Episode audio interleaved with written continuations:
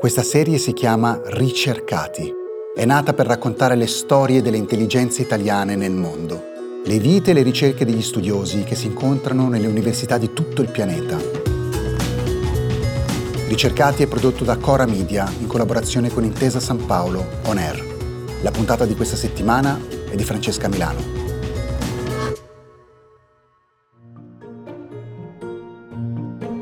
Fare ricerca all'estero è spesso anche un'occasione per entrare in contatto con nuove culture e con nuove persone, visto che di frequente ci si trova a lavorare in team numerosi e multiculturali. A qualcuno però succede invece di finire nei posti più remoti del mondo, in compagnia solo di 13 colleghi per un anno intero.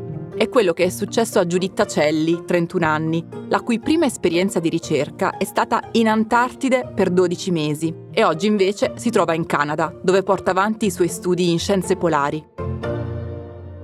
Giuditta Celli ha 31 anni e in questo momento della sua vita si trova praticamente dalla parte opposta del mondo perché si trova in Canada, dove non so che ore siano e non so quanti gradi ci siano, ma più di tutto vorrei chiederti, Giuditta, di raccontarci perché sei lì. Sì, allora, eh, in questo momento in realtà sono a 7 ore indietro rispetto all'Italia. Fuori al momento sono meno 7 gradi, quindi anche una giornata abbastanza calda. Mi trovo in Winnipeg, che è una città che si trova nella regione di Manitoba e sono qua per fare una parte del mio dottorato. Eh, essendo un dottorato in scienze polari ovviamente siamo sempre in zone molto fredde qua ho avuto la possibilità appunto di avere questo scambio professionale e culturale con l'Università di Manitoba. Hanno a disposizione degli strumenti che mi servivano e quindi abbiamo deciso di collaborare per fare una parte della mia ricerca qua con loro. Ecco, allora tu parlavi di strumenti e di ricerca, raccontaci quali strumenti utilizzi e per cercare che cosa. Allora sì, il mio progetto di dottorato si basa eh, principalmente sull'analisi di mh, neve e ghiaccio che proviene dall'Antartide e quello che sto cercando è di eh, capire praticamente come si comportano elementi come il mercurio all'interno della neve. Il mercurio è importante perché è un elemento tossico e pericoloso comunque sia per l'uomo che per gli organismi viventi e quindi è importante capire come si comporta, quando è prodotto, come si accumula, come reagisce con la radiazione solare ultravioletta e quindi sto tentando di capire questo suo comportamento nella neve. E qua in questo laboratorio dell'Università di Manitoba hanno un simulatore solare, quindi hanno praticamente un sistema LED che simula proprio la radiazione solare. E quindi posso fare degli esperimenti in un ambiente controllato in cui controllo eh, la temperatura, controllo l'intensità del sole e posso appunto simulare delle reazioni naturali in un ambiente creato ad hoc eh, per tenere tutto sotto controllo e fare quello che vorrei io succedesse, quindi capire cosa succede, cosa non succede e se cambia un fattore, cosa cambia anche nel comportamento di questo elemento all'interno della neve. Quali sono i possibili sviluppi di questa ricerca? Quali sono le sue ripercussioni pratiche che magari ci saranno in futuro?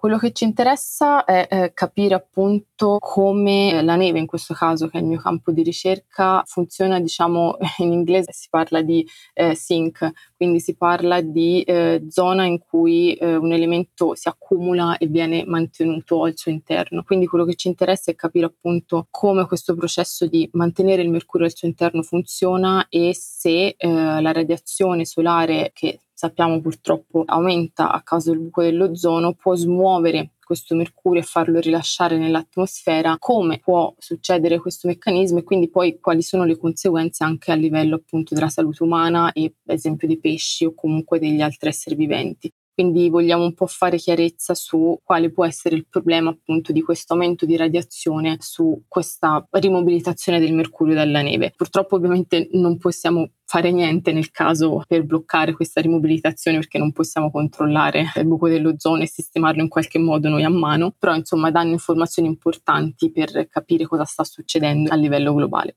Senti, quella in Canada non è la tua prima esperienza in zone remote, perché sei, sei stata anche nella base in Artico eh, di Dirigibile Italia. Ci racconti che cos'è e che cosa facevi lì? Sì, allora, Dirigibile Italia è la stazione artica italiana che si trova nel villaggio di Niolesund, eh, appunto nelle isole Svalbard, e eh, è un villaggio internazionale, quindi è stata un'esperienza molto interessante dal punto di vista di poter collaborare con persone provenienti praticamente da tutto il mondo. E è un villaggio appunto di ricerca scientifica in cui però ci sono persone che vivono lì comunque tutto l'anno. Io sono stata solo per due mesi, quindi dicembre e gennaio, che è il periodo della notte polare, quindi ho avuto la fortuna di vedere anche delle aurore veramente emozionanti. Ero lì per fare da supporto alla stazione, quindi significa che eh, mi occupavo di fare campionamenti di neve, mi occupavo di controllare gli strumenti, eh, fare eventuale manutenzione tecnica, controllare appunto che i dati fossero raccolti in maniera opportuna, quindi diciamo che è un po' un lavoro di un tecnico in campo, ecco, perché poi questi campioni vengono presi, mandati in Italia e le analisi poi vengono fatte una volta che i campioni sono nei laboratori italiani. Tu sei nata e cresciuta in provincia di Arezzo, dove non c'è tanta neve, diciamo, forse quasi mai.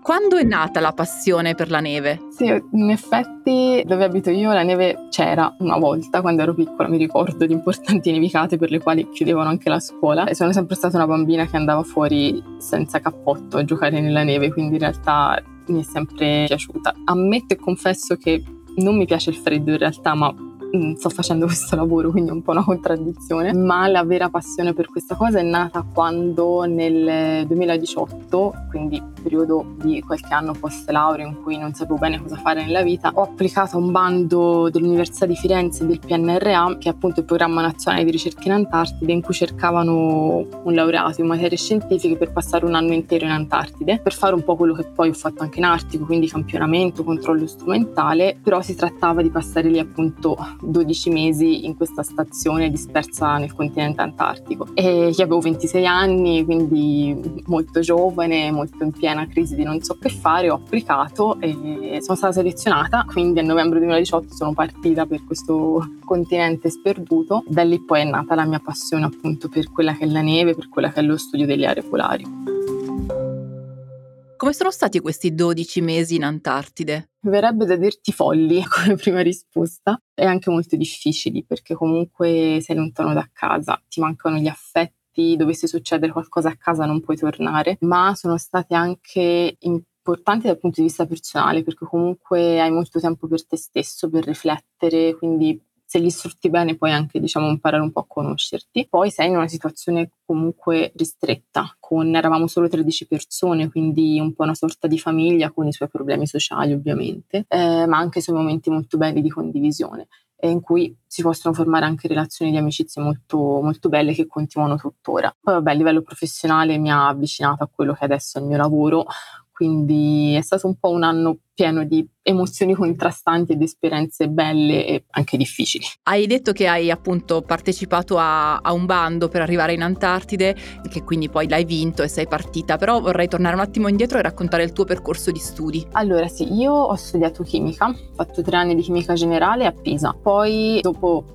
la triennale per la specialistica in realtà ero indecisa se fare appunto chimica ambientale o eh, quella che è biochimica, quindi chimica applicata tipo alle molecole, alle proteine. Ho scelto biochimica, quindi ho fatto due anni a Firenze eh, di chimica appunto biologica, però poi dopo comunque sono tornata nel campo ambientale e quindi ho iniziato a lavorare in laboratori privati che facevano analisi ambientali, ma non era proprio il mio ambiente, a prescindere appunto dalla situazione contrattuale che lasciava un po' a desiderare, quindi da lì poi ho iniziato un po', in realtà ho fatto anche altri lavori pur di mantenermi, quindi ho avuto periodo in cui ho fatto altre cose e finché appunto poi nel momento in cui ho applicato al bando eh, in realtà avevo deciso di trasferirmi all'estero, quindi è stato un po' il momento di completa svolta della vita, o il bando o vado all'estero. E quindi sono finita in Antartide che più o meno comunque sono andata all'estero. Questo tipo di lavoro che hai scelto, che in qualche modo ti ha conquistata lungo la strada, è un lavoro che ti porterà probabilmente per tutta la vita lavorativa a viaggiare. Come affronti questa, questa condizione? Mi porterà a viaggiare perché è quello che fa anche il dottorato, comunque appunto il periodo all'estero, le conferenze, uscite in campo. Io l'affronto bene, nel senso una cosa che mi piace molto perché mi piace il fatto di poter avere contatto con altre realtà, di capire appunto come vivono, comunque tipo venire in Canada è stato uno shock culturale, hanno modi molto diversi, abitudini differenti, da italiana il cliché del cibo, quindi insomma è una cosa eh, molto bella per me. Eh, ovviamente controparte non aiuta magari eh, il fatto di in casa perché comunque i genitori sono sempre preoccupati, perché sono sempre fuori, ti perdi dei momenti anche familiari importanti, quindi devi un po' fare delle scelte, ecco, e devi un po' avere delle priorità e capire qual è la tua priorità e quale scelta ti può rendere più o meno felice. È un lavoro che probabilmente non immaginavi esistesse, non potevi desiderarlo da bambina. Che cosa desideravi fare quando eri piccola? Sì, esatto, non, non immaginavo che esistesse, quindi non lo desideravo da bambina. Da bambina in realtà volevo fare la pasticcera. Ho il ricordo di questo, visto quando a scuola ti chiedono di disegnare il lavoro dei tuoi sogni, cosa vorresti fare da grande, di io che disegno questa donna appunto col cappello da, da pasticcera con una torta in mano. E devo dire che in realtà la passione di cucinare dolci mi è rimasta, ma semplicemente perché mi piace per gli altri, perché mi piace appunto vedere gli altri felici eh, nel momento in cui appunto mangiano il dolce. Quindi quello era il mio sogno, che poi un po' è cambiato nel tempo. Oh mio Dio, credo sia l'allarme antincendio. Oh mio Dio.